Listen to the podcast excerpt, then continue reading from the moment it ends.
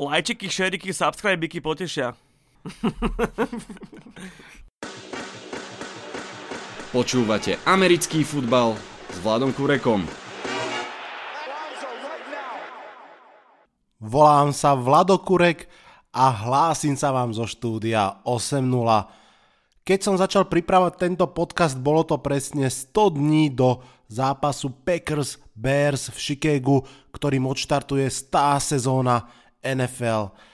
Teraz je to už o niečo menej dní, ale stovka je samozrejme pompézne číslo a budeme sa jej dnes tak či tak venovať. Okrem toho sa pozrieme na quarterback dvojčky, no ale najskôr sa ešte vrátime k tomu, ako draftovala NFC West jedna z najzaujímavejších divízií tohto ročníka a asi aj blízkej budúcnosti.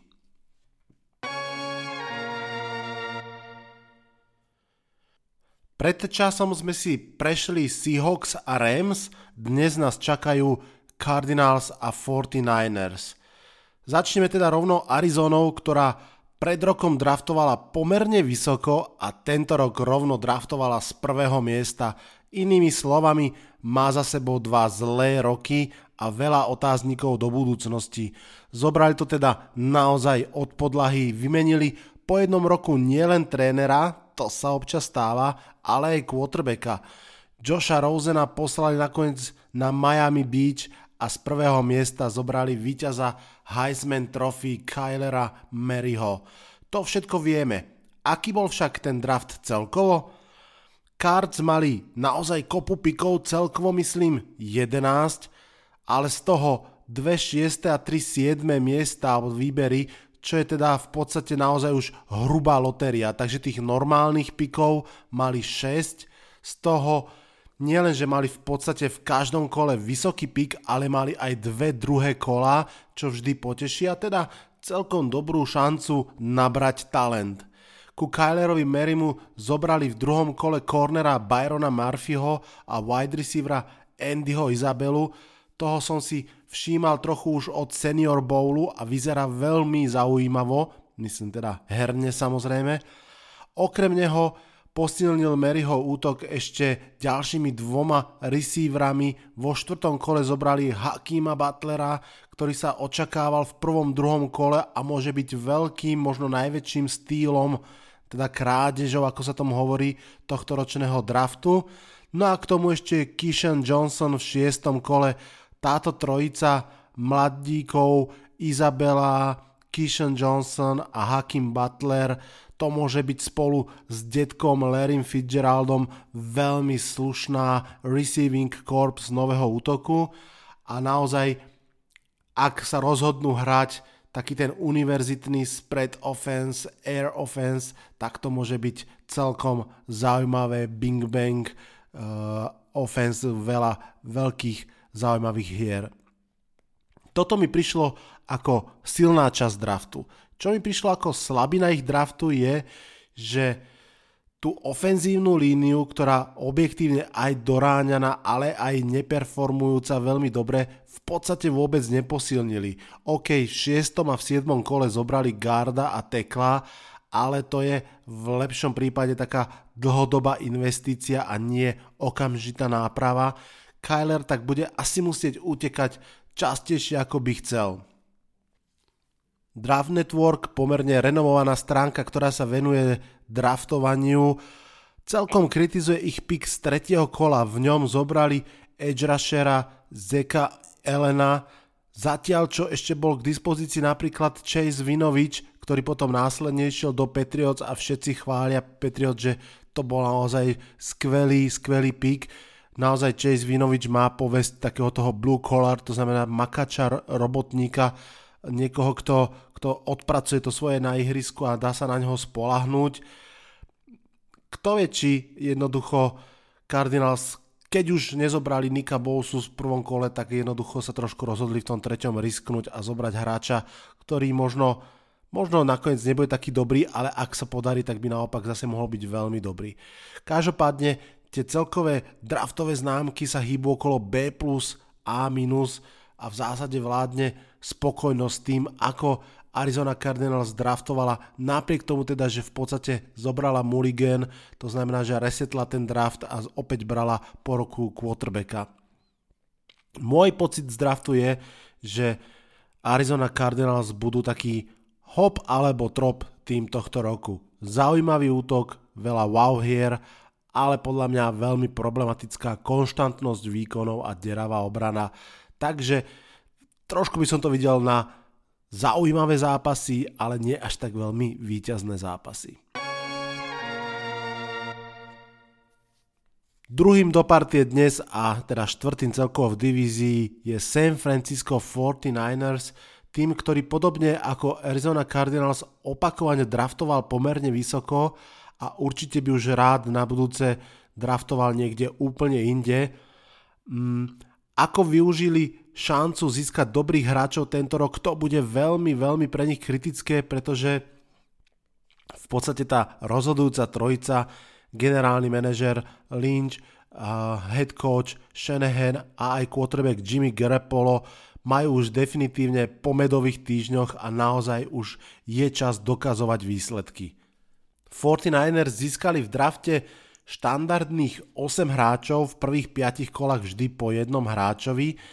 Isto sú šťastní, že im na treťom uh, mieste draftu zostal Nick Bosa, mladší brat Joea Bosu, ak sa potvrdia chýry z univerzit, že je vlastne rovnako dobrý ako jeho starší brat, len ešte lepší technik, tak to naozaj môže byť na dlhé, dlhé roky obrovská hrozba pre quarterbackov v celej divízii a vlastne samozrejme v celej lige. San Francisco v druhom a treťom kole potom bralo receiverov, Debo Samuel je celkom známe meno, Jalen Hurt, to je taká treťokolová klasika, v štvrtom kole zobrali Pantera, to celkom zdvihlo pozornosť e, obecenstva, ak tak môžem povedať, predsa len Pantery a Kikery sa až tak často neberú ani v strede draftu, skôr na konci, ak sa vôbec draftujú. Pamätám si napríklad ako Tampa Bay Buccaneers, myslím pred troma rokmi, zobrali Aguera dokonca v druhom kole draftu. To bolo tiež obrovské pozdvižení a tiež teda aj celkom veľký fail. Draftoví analytici trochu ohrňali nos práve nad tým Jalenom Hurdom v treťom kole. Ich argumentácia bola, že Niners majú už naozaj že dosť tých rýchlych, nižších, šikovných receiverov.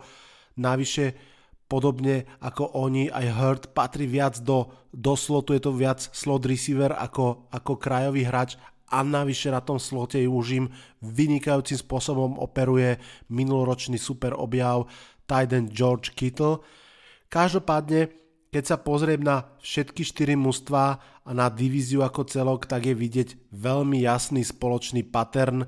Je to divízia, kde k štyrom v podstate stále pomerne mladým quarterbackom sa každý z tých klubov snažil dostať dostatok ofenzívnej sily, dostatok zbraní, hračiek, akokoľvek to nazveme, aby mohli pretaviť ten svoj ofenzívny potenciál. Nesnažili sa o takéto rovnovážne balancovanie zostavy dvoch hráčov tam, dvoch hráčov tam. Dokonca by sa dalo povedať, že s výnimkou 49ers tak trošku aj ignorovali defenzívu. Vidím v tom trošku vplyv LA Rams, ktorí síce defenzívu doplňajú, ale doplňajú hlavne veľkými menami veteránov, ale celú ligu namotali na ten svoj ofenzívny prejav a zdá sa, že naozaj toto je divízia, ktorá ide trošku v štýle posledných analytics a dát, že ofenzíva je vlastne o mnoho dôležitejšia v súčasnom NFL ako defenzíva. Každopádne, ak z týchto štyroch mustiev eh, v NFC West je niektoré mužstvo, ktoré bude mať defenzívu, ktorá by mohla naháňať strach, tak je to práve San Francisco 49ers. Okrem Nika Bowsu, ktorého draftli ešte tesne pred draftom vlastne tradeli pre D. Forda, takže naozaj ten ich, tá ich front seven by mala byť spolu myslím so Solomonom Thomasom veľmi, veľmi kvalitná a mohla by naháňať teda nielen quarterbackov, ale aj, aj strach súperom. NFC West bude podľa mňa veľmi atraktívna, veľmi ofenzívna divízia, fun to watch, ako sa hovorí. Jej favoritom musí byť pre najbližší rok LA Rams, to je asi jasné, je to finalista posledného ročníka. Podľa mňa najvyrovnanejším mužstvom tej divízie by mali byť Seahawks, ale ani Cards, ani Niners by nemuseli veľmi strácať na nich. Mám pocit, že to môže byť naozaj pomerne vyrovnaná divízia, ako som vravel, z hľadiska pázrašu možno zaujímavejší budú Niners ako zvyšok divízie, ale Každopádne, ak sa ešte trošku tie mústva doplnia, tak o 2, o 3 roky toto kľudne môže byť divízia, kde budú 2 alebo 3 powerhousey celej ligy a potom naozaj to už bude parádne divadlo. Tak a poďme k tomu z tému výročiu ligy. Nie totiž najmenších pochyb, že to bude veľká udalosť pripomínaná v podstate neustále. Už teraz vieme, že NFL zorganizuje množstvo eventov počas celej sezóny, množstvo pripomienok tohto veľkého milníka. Ono už aj ten samotný schedule, tak ako bol navrhnutý, tak ako bol spravený, bol vymyslený tak, aby v každom hradcom kole bol nejaký, nazvime to, že ikonický zápas, nejaký odkaz na dôležitý milník z bližšej alebo dávnejšej minulosti. Takým je teda už e, jedno z tých najstarších, ak nie to dokonca najstaršie derby, spomínaný zápas Green Bay Packers proti Chicago Bears, ktorý vlastne otvorí celý, celý ročník. Dokonca tomuto zápasu ustúpil aj inak tradičný kickoff a to je teda prvý zápas obhajcu titulu. Mimochodom, k tým milníkom patrí aj 6. kolo a v ňom zápas Patriots vs Giants, pripomienka dvoch nezabudnutelných Super Bowlov z roku 2007 a 2011. Ehm, uvidíme, či to bude ešte teda zápas, v ktorom sa stretne možno naposledy Tom Brady a Eli Manning.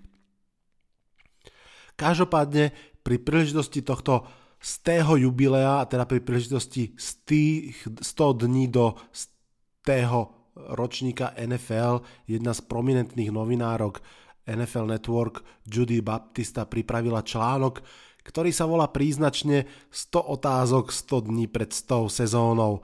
Um, rozhodol som sa vám pretlmočiť časť toho článku, samozrejme, že nedám všetkých 100 otázok, ale na druhú stranu jej stačilo iba tie otázky položiť a ja si dokonca rovno skúsim typnúť aj odpovede na tie otázky. Ono totiž to málo čo je zábavnejšie ako typovať, čo sa môže stať v NFL a málo čo je pokornejšie, ako sa potom pozrieť späť a priznať si, že you know nothing, Jon Snow. Dobre, poďme na otázky. Dám rovno jej prvých 10, ktoré ako keby mali byť najdôležitejšie a potom ešte pár ďalších vybraných. Vždy bude otázka od Judy Baptista a potom odpoveď odo mňa.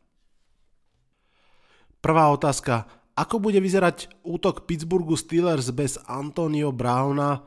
No, ja si myslím, že možno menej konzistentne, ale inak bez dramatických zmien.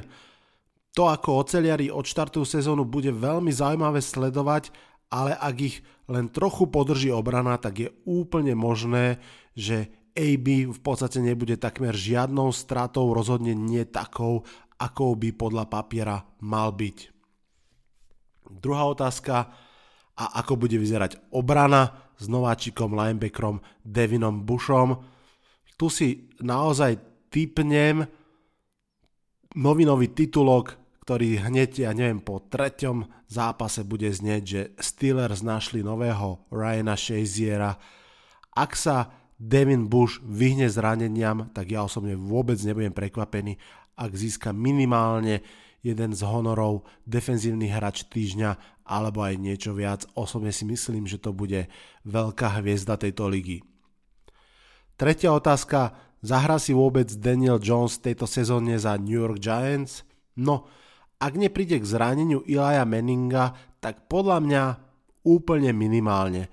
Osobne to vidím na podobnú porciu, ako dostal Kyle Oleta pred rokom, to znamená, že v jednom jasne vyhratom zápase na posledných 10 minút, ak taká situácia vôbec nastane, inak možno vôbec nie. Myslím si, že napriek tomu, a predpokladám, že najmä na konci leta budeme počuť, ako sa Daniel Jones zlepšuje a zlepšuje. Myslím si, že Giants sú veľmi pevne rozhodnutí ísť celú sezónu s Eliom Manningom no matter what. Jednak aj kvôli Manningovi, ale jednak kvôli tomu, že si myslia, že Daniel Jones jednoducho potrebuje rok na adaptáciu a nebudú to sa snažiť uponáhľať. Štvrtá otázka. Je toto posledná sezóna Ilaja Manninga? Odpoveď stručná, ak nepostupí do play-off, tak áno.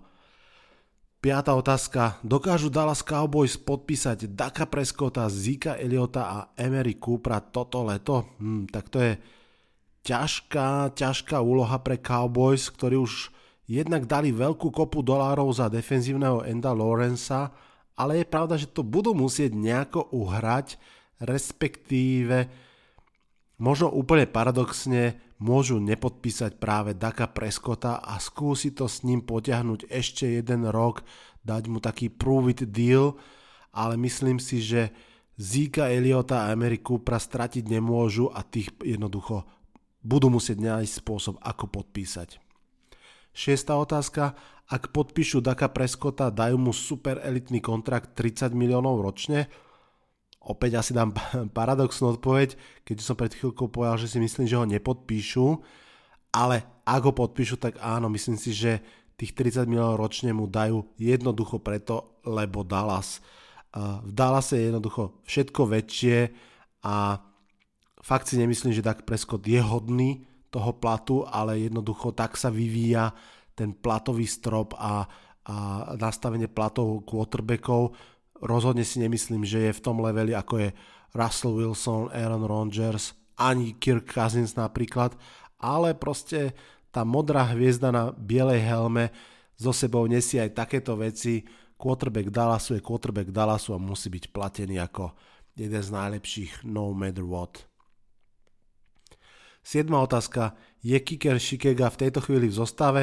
Tu trochu odkopnem odpoveď, fakt netuším. 8. otázka. Kedy bude rameno Kema Newtona 100% fit? Bude niekedy? Hmm. Panthers draftli tuším v druhom alebo treťom kole Willa Greera ako quarterbacka a to vôbec nemusí byť náhoda. Áno, počul som všetky tie správne reči o tom, ako je rameno Kema Newtona už úplne OK a ako bude hádzať úplne inak ako doteraz. Ja osobne som vždy skeptický voči takýmto vetičkám, takže uvidíme. Cam Newton hrá úplne iný štýl quarterbacka ako všetci ostatní hráči a je otázka, že či sa to ešte fyzicky dá. No. Deviatá otázka. Splní sa želanie Bobbyho Wagnera a stane sa najlepšie plateným linebackerom ligy? Hm, nemyslím si. Russell Wilson jednoducho zhltol priveľa peňazí z rozpočtu a linebacker pozícia hm, Neviem, neviem, či bude chcieť Seattle práve na linebackera uviazať tak veľa peňažkov, keďže sa bavíme vysoko cez 10 miliónov ročne. Desiatá otázka. Ako dopadne vyšetrovanie ubližovania dieťaťu v prípade Chiefs hráča Tyrika Hilla? No, ja tu budem veľmi stručný a úprimný. Ja si veľmi prajem, aby Tyreek Hill dostal veľmi jasný trest aby sa nestalo to, čo v prípade napríklad Rubena Fostera alebo Karima Hanta, že sa ich starý klub vzdá a niekto iný si ich s radosťou zoberie. Ja osobne, napriek tomu, že je to hráč, ktorý je herne unikátny, by som ho najradšej už v lige nevidel. Fyzické a atletické ability by podľa mňa nemali potláčať etické a spoločenské princípy. Toľko prvých 10 otázok, po džingli si prejdeme pár ďalších.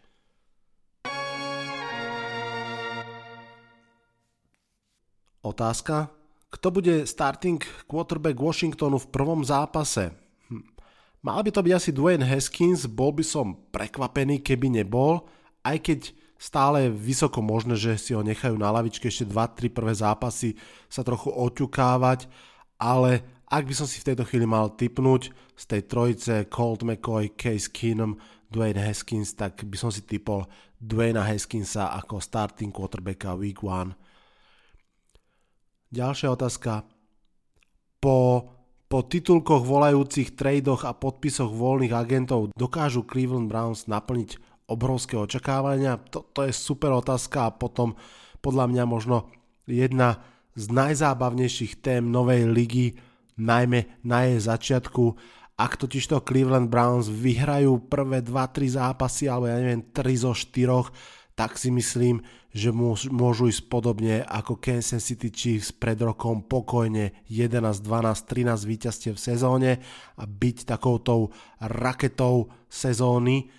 Ale pravda je aj taká, že tá skladba je tak trošku narýchlo, niektoré personality sú veľmi výbušné a že napríklad taký štart 0-3 alebo 1-4 by to mústvo mohol zase rozbiť na nepoznanie. Takže ak je niečo veľkou otázkou začiatku sezóny, tak to bude výkon Cleveland Browns. Ďalšia otázka. Vezmú nový tréner Cliff Kingsbury a nový quarterback Kyler Murray ligu útokom? No, nemyslím si. Je pravda, že tak ako som už pred chvíľkou hovoril, že k Merimu zobrali kopu nádejných receiverov, ale mústvo má stále veľmi veľa dier. Navyše v obrane budú bez svojho top cornera Petersona, ktorý má dištant za doping, k tomu v ťažkej divízii, k tomu trošku mám ešte rezervy uh, dôverovať tomu, že Cliff Kingsbury je naozaj super tréner, takže skôr to odhadujem na pomalý rozbeh. Zahrá Josh Rosen dostatok dobrých vecí aby si ho Dolphins podpísali na dlhodobý kontrakt? Tak to som naozaj veľmi zvedavý. Ja osobne Rosenovi fandím. Typujem, že ak s ním budú dobre pracovať, stále to môže byť jedna z hviezd ligy, takže dám tip, že áno. Aj keď zachytil som šumy, že zatiaľ v kempe prehráva s Ryanom Fitzpatrickom, ale tak viete, to je, to je jún, to ešte nič neznamená. Poklesne herná úroveň Toma Bradyho vôbec niekedy tak veľmi, že sa to už, že už to nebude vedieť kompenzovať. Toto je asi ďalšia fascinujúca vec, dokedy TB12 dokáže ťahať káru amerického futbalu. Ak sa nemýlim, tak napríklad Brad Favre mal veľmi, veľmi prudký pád. Jeden rok bol hrajúca legenda a druhý rok už hráč na odpis. Môže sa toto stať aj Tomovi, môže, aj keď asi to úplne nepredpokladám, otázka, či sa mu to vôbec niekedy stane, Tom versus Time, stý pokus nás čaká pred sebou a myslím si, že kým trochu bude on vládať, tak uh, tou hlavou a tým systémom to dokáže kompenzovať pomerne slušne. O čo lepšia môže byť útočná hra Vikingov druhý rok s Kirkom Cousinsom?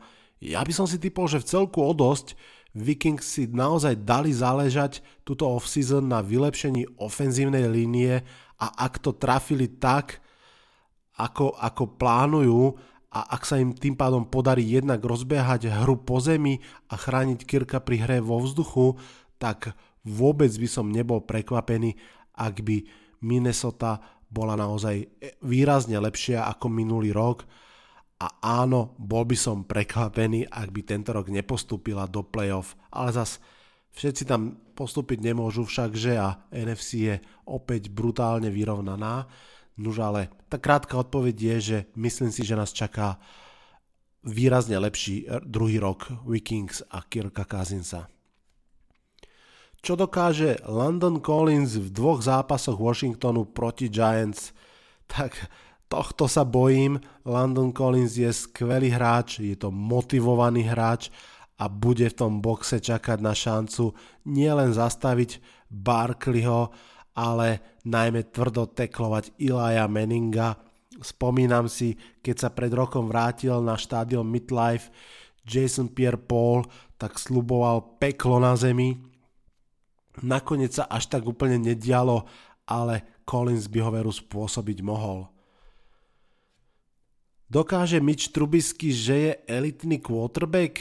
Tak to som, to som naozaj zvedavý. Matt Nagy podľa mňa už dokázal, že je veľmi zaujímavý tréner, draftli zaujímavých hráčov, ale či je Trubisky naozaj ten top tier eh, level hráča, to naozaj neviem. Môj tichý tip je, že Bears a Chiefs sú kandidáti na výrazný drop-off oproti minulej sezóne z objektívnych dôvodov oslabenia kádra. Špeciálne Chicago Bears budú veľmi, bude veľmi chýbať Vic Fangio, ich strojca obrany. Či toto dokáže napríklad Trubinsky vykompenzovať, neviem, ak áno, tak klobúk dole. Nahradí Drew Lock Joa Flaka počas sezóny. Ak sa toto stane, tak to bude asi, že nezmazateľná pečať do Flekovho životopisu. Bude, eh, bude mať vo, na, na Wikipédii jeden riadok Joe Fleko, víťaz Super Bowlu, dva roky po sebe posadený na lavičku nováčikom. Mm, neviem, či túto titulku chce mať pri svojej fotke, ale či sa to môže stať, môže sa to stať, ale myslím si, že naozaj iba v prípade, že bude buď hrať veľmi, veľmi zle, alebo budú, alebo budú matematicky eliminovaní z playoff. Bude Andrew Luck MVP ligy? Hm, možno nie, asi nie, ale dám takúto odpoveď. MVP ligy nebude, ale Super Bowl MVP bude. Dostane sa konečne Philip Rivers do Super Bowlu. Akože fakt by som mu to prial, fakt. A myslím si, že to bude medzi Chargers, Patriots a Colts za AFC, takže takú tú tretinovú šancu má. Ako to bude s Bakerom Mayfieldom a Odelom Beckhamom juniorom, to som už naznačil, veľmi, veľmi záleží na rozbehu. Ak eh, veľmi dobre naskočia, tak môžeme byť svetkami niečoho, čo napríklad som ja za tých 12 rokov, čo sledujem ligu, nevidel. Takéto duo NFL veľmi dlho nemalo, Mayfield tu Beckham to môže byť šupa podobná ako Brady tu Moss alebo Big Ben tu Antonio Brown alebo ešte lepšie a kľudne to môže byť dvojica, ktorá roztrhá rekordy ligy. Ale môže to dopadnúť aj úplne opačne.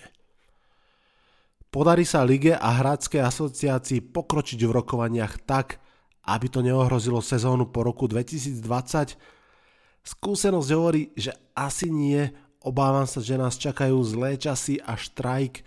Veľkými témami bude menej tréningových zápasov, zrušenie franchise tagu a prerozdelenie financií a stále platí, že toto sú témy, kde sa asi hráči a vedenie ligy tak ľahko nezhodnú.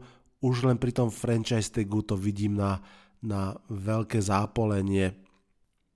Každopádne uvidíme. Samozrejme asi takmer nikto si nepraje, aby okrem toho, že veľmi dlho čakáme na NFL, aby sa nám ešte trochu oddialila alebo aj výrazne oddialila prípadným štrajkom. Tretí segment tohto podcastu je venovaný dvojčkám. Nie tým zrúteným v New Yorku, ani, ani tým genetickým, ale futbalovým, a to konkrétne quarterback dvojčkám, teda quarterbackom, ktorí boli draftovaní v jednom roku blízko seba.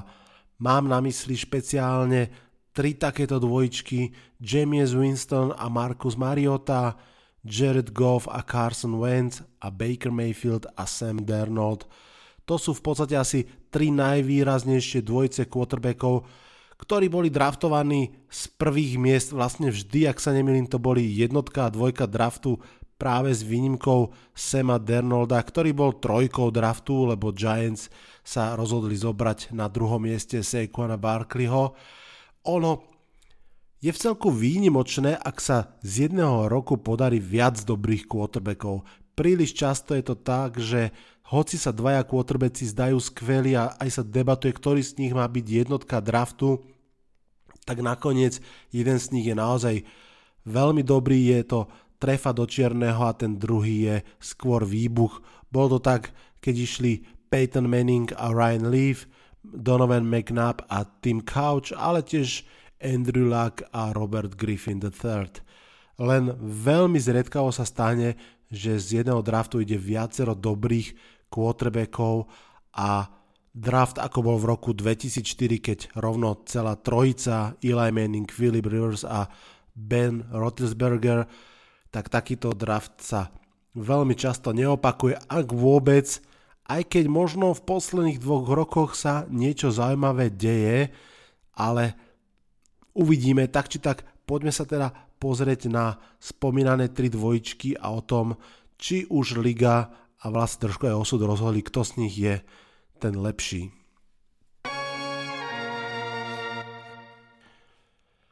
Začníme služobne najstaršími, Jamiesom Winstonom a Markusom Mariotom. Prvý šiel do Tampy, druhý šiel do Tennessee.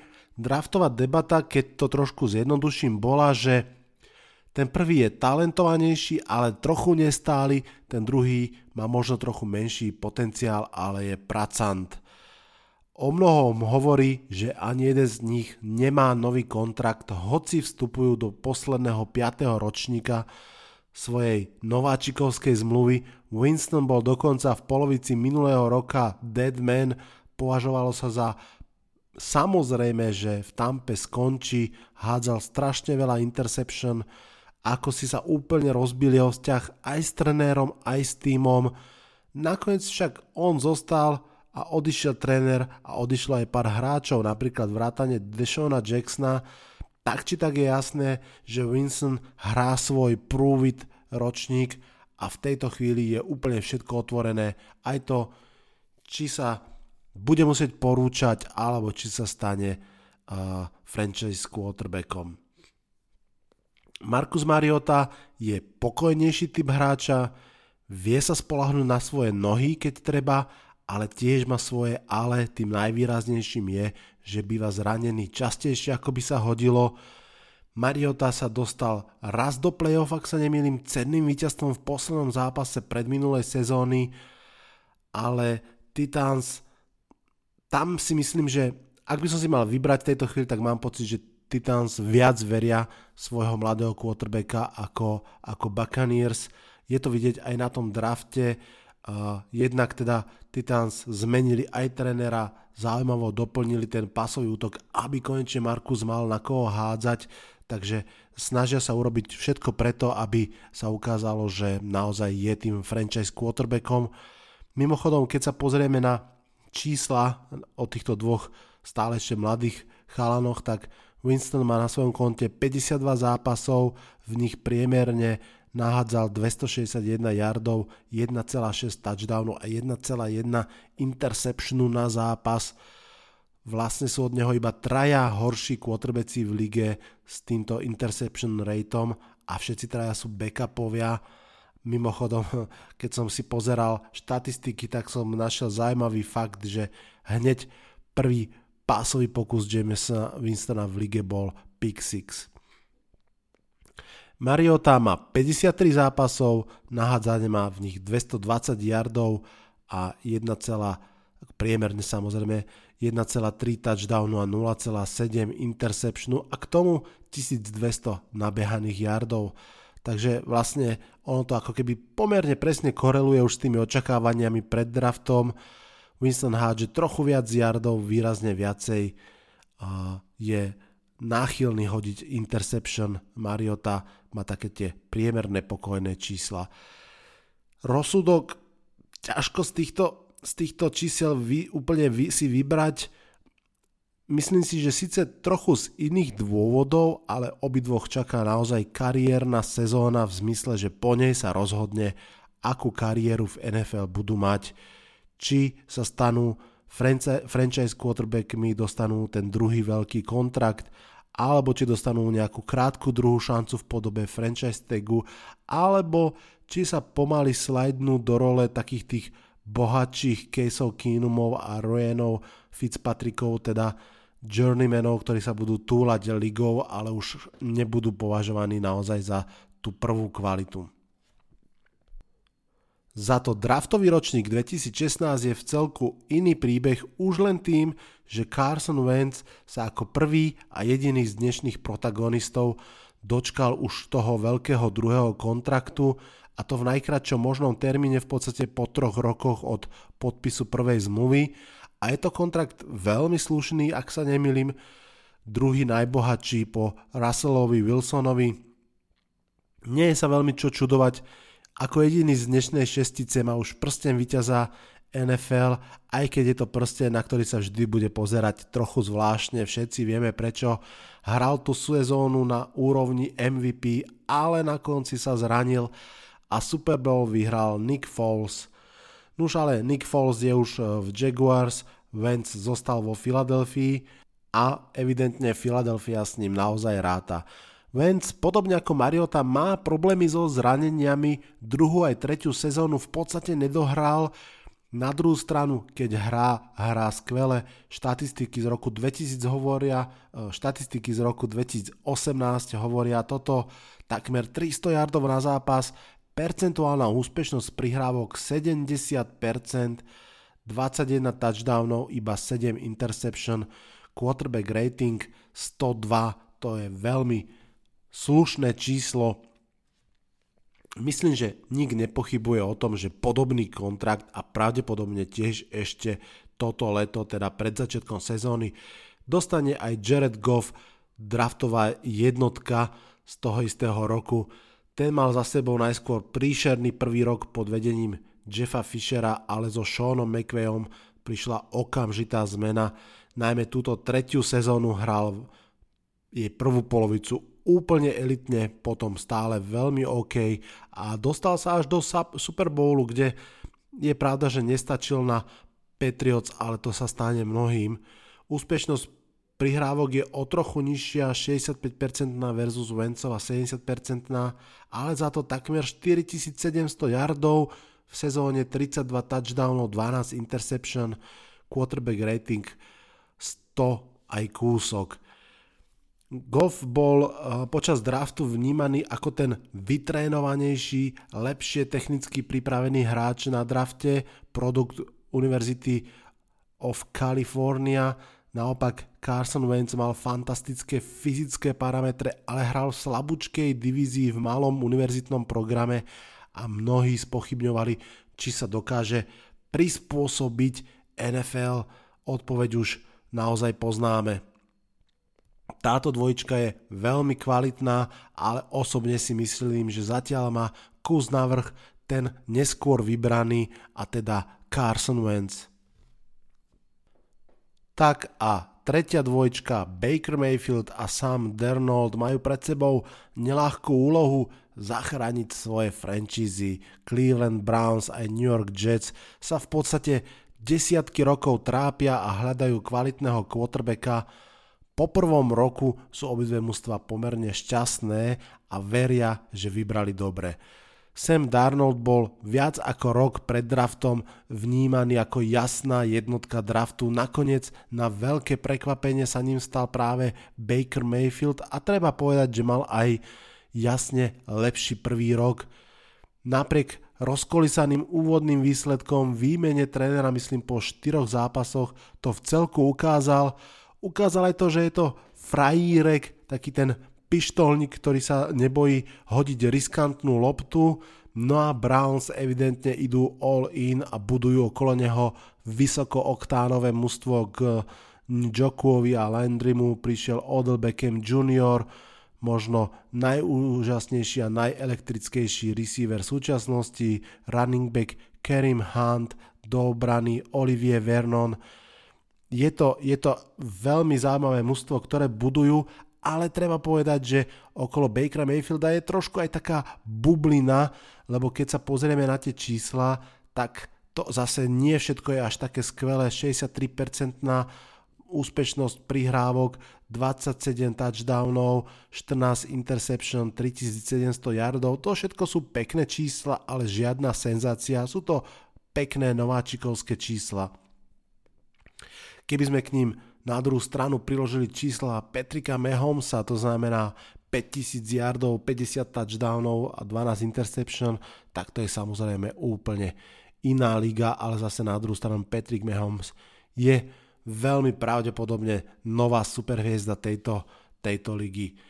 Nož ale späť k dvojičkám našim. Sam Dernold skončil teda nakoniec v Jets, ty tiež podobne ako Browns vymenili trénera, ale až po sezóne. Eh, Dernold začal sezónu ako starter, potom mal však celku pokles formy aj zranenie, ktoré ho odstavilo na 3, na 4 zápasy, ak sa dobre pamätám, takže tie čísla sú také skromnejšie, 57% passer rating, 2900 yardov, 17 touchdownov, 15 interception, to posledné číslo je asi najzaujímavejšie a aj najvarujúcejšie, pretože Darnoldovou chybou už pred vstupom do NFL bola ľahkovážnosť, ako stráca lopty a v tomto sa zdá, že je podobný Jamiesovi Winsonovi.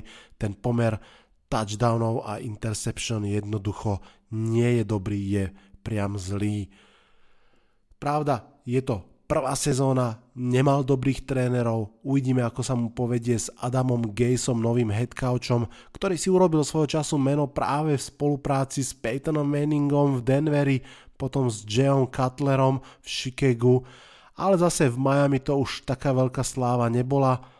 Každopádne obaja druhoročáci majú veľmi veľa podobného. Majú vymenených trénerov, posilnené kádre, k Samovi Dernoldovi napríklad prišiel Levion Bell a veľké, veľké očakávania.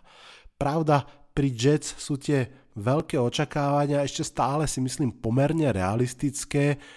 Podľa mňa Gang Green by bol úplne šťastný aj s 8 výhrami, zatiaľ čo Cleveland Browns v tejto chvíli vyzerajú, že keď nepostúpia do play-off, tak to bude rovno tragédia a to môže byť v celku ťarcha aj na quarterbackových pleciach. V tomto prípade porota ešte zasadá, ako sa hovorí, a zasadať bude podľa mňa minimálne ešte rok, dva, ale ak by som si v tejto chvíli mal vybrať z týchto dvoch quarterbackov, tak je to Baker Mayfield. Takže ak sa, ak sa pozrieme na tie tri dvojčky, ktoré naozaj majú veľmi zaujímavý status, Winston Mariota, stále ešte nedokázali, že sú naozaj tou kvalitou, ktoré sa očakávalo. Naopak Wentz Goff už to myslím potvrdili a Mayfield Darnold sú stále ešte len príliš na začiatku tej kariéry. Tak či tak platí, že v podstate z tej prvej dvojice by som bral dvojku, z druhej dvojice by som takisto bral dvojku draftu a až z tej tretej dvojice by som bral draftovú jednotku. No a ešte rýchle správy na záver. Nové zmluvy podpísali nielen Russell Wilson a Carson Wentz, ale aj napríklad tight Kyle Rudolph z Minnesota Vikings. Ďalšou informáciou celkom netradične po drafte dva týmy vyhodili svojich generálnych manažérov. Jets tým chodom už aj našli nového a veľmi slúbeného bývalého vice prezidenta pre personal z Filadelfie. No a teraz to ešte urobili aj Houston Texans a to je celkom prekvapenie. Zdá sa, že Bill O'Brien jednoducho prežil už druhého generálneho manažera a že má veľmi silné postavenie v mústve. Hovorí sa, šuška sa, že ťahá k sebe jedného z pro personelu práve z Patriots. Posledná informácia, úplne, úplne čerstvá v momente, ako to ako to nahrávam, je, že konečne máme ohlásené mústvo pre Hard Knocks. Nuž a podľa očakávania sú to Oakland Raiders, ktorí sa objavia v tejto veľmi uznávanej a prestižnej dokusérii od HBO. Ako som už spomínal pomerne vlastne dávno, v hre bolo 5 mustiev Detroit Lions, San Francisco 49ers, New York Giants a Washington Redskins, no a teda samozrejme Oakland Riders. Výber trval prekvapivo dlho, evidentne sa dialo niečo v zákulisí, možno priamo Raiders nechceli byť v tom programe, čo väčšina mustiev teda nechce byť, alebo možno sa HBO veľmi pokúšalo ešte o niekoho iného. Každopádne je jasné, že ten výber je veľmi, veľmi zaujímavý. Bude to posledná sezóna v Oaklande. Je to, je to mužstvo, ktoré má charizmatického Johna Grudena v druhom roku svojej druhej trénerskej éry.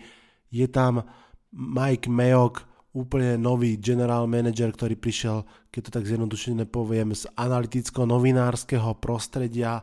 Takisto to mužstvo je plné veľmi výbušných charakterov. Antonio Brown a Vontes Perfect boli ešte nedávno nepriatelia na život a na smrti, jeden za Pittsburgh, druhý za Bengals, teraz sú zrazu spoluhráči k ním, Tyrell Williams, uh, zaujímavý receiver, guard Richie Incognito, veľmi svojská figurka, Trent Brown, uh, jeden z najdrahších teklov ligy, no a pochopiteľne traja prvokoloví, tri, traja prvokoloví pikovia z tohto ročného draftu. Proste tých ingrediencií je tam naozaj, naozaj veľa a môže to byť naozaj veľmi zaujímavá Hard Knocks sezóna. AB v Twitteri oznámil vlastne túto informáciu veľmi lakonicky. It's a hard knock life for us. Odkaz na veľmi známy song, asi ho mnohí poznáte.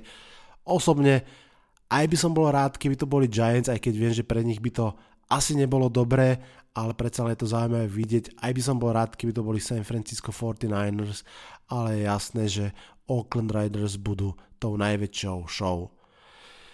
Nuž, slovami Lonely Tunes, tády dády dá, to je vše přátelé, sa tento podcast pomaličky končí tak ako na začiatku pred jinglom bolo povedané. Ak ste tak ešte neurobili, lajčiky, šériky veľmi potešia. Špeciálne vás, uh, vám budem veľmi vďačný, ak uh, capnete 5 hviezdičiek na iTunes v podcaste a nejaký pekný koment k tomu. Pomáha to tomu podcastu byť viditeľnejší, aby ho našli aj ďalší fanúšikovia amerického fotbalu. Každopádne pomaličky tento podcast končím, ale povedal som si, že predsa len si ešte jeden dáme skôr ako začneme s letnou prestávkou, keď už som s týmto tak dlho čakal, tak poďme si dať ešte jeden snáď už naozaj dokonca aj do týždňa. Preletím v ňom naozaj rýchlo celú ligu a skúsim tak papierovo ohodnotiť, ako sa mi zdá aktuálna, pripomínam, papierová sila jednotlivých mustiev, predsa len free agency je za nami, draft je za nami, prvé OTAs sú za nami, takže v podstate trošku sa dá tušiť, ako tie mužstva vyzerajú a ako som vravel, je celkom vtipné si niečo natypovať a potom v septembri a v decembri sa čudovať, čo si to človek myslel. Dobre, takže to bude ešte jeden podcast a potom si naozaj dáme letnú prestávku, ak sa nestane niečo špeciálne. No a vrátime sa s podcastom do Eteru spolu s príchodom tréning campov a prípravných zápasov. To je už naozaj všetko pre tento podcast. Ďakujem, že ste ma počúvali. Nezabudnite, ak mi môžete dať 5 hviezdiček na iTunes. Budem veľmi rád, ak to urobíte. S tým sa odhlasujem z tohto podcastu aj z tohto horúceho počasia. Čaute, čaute.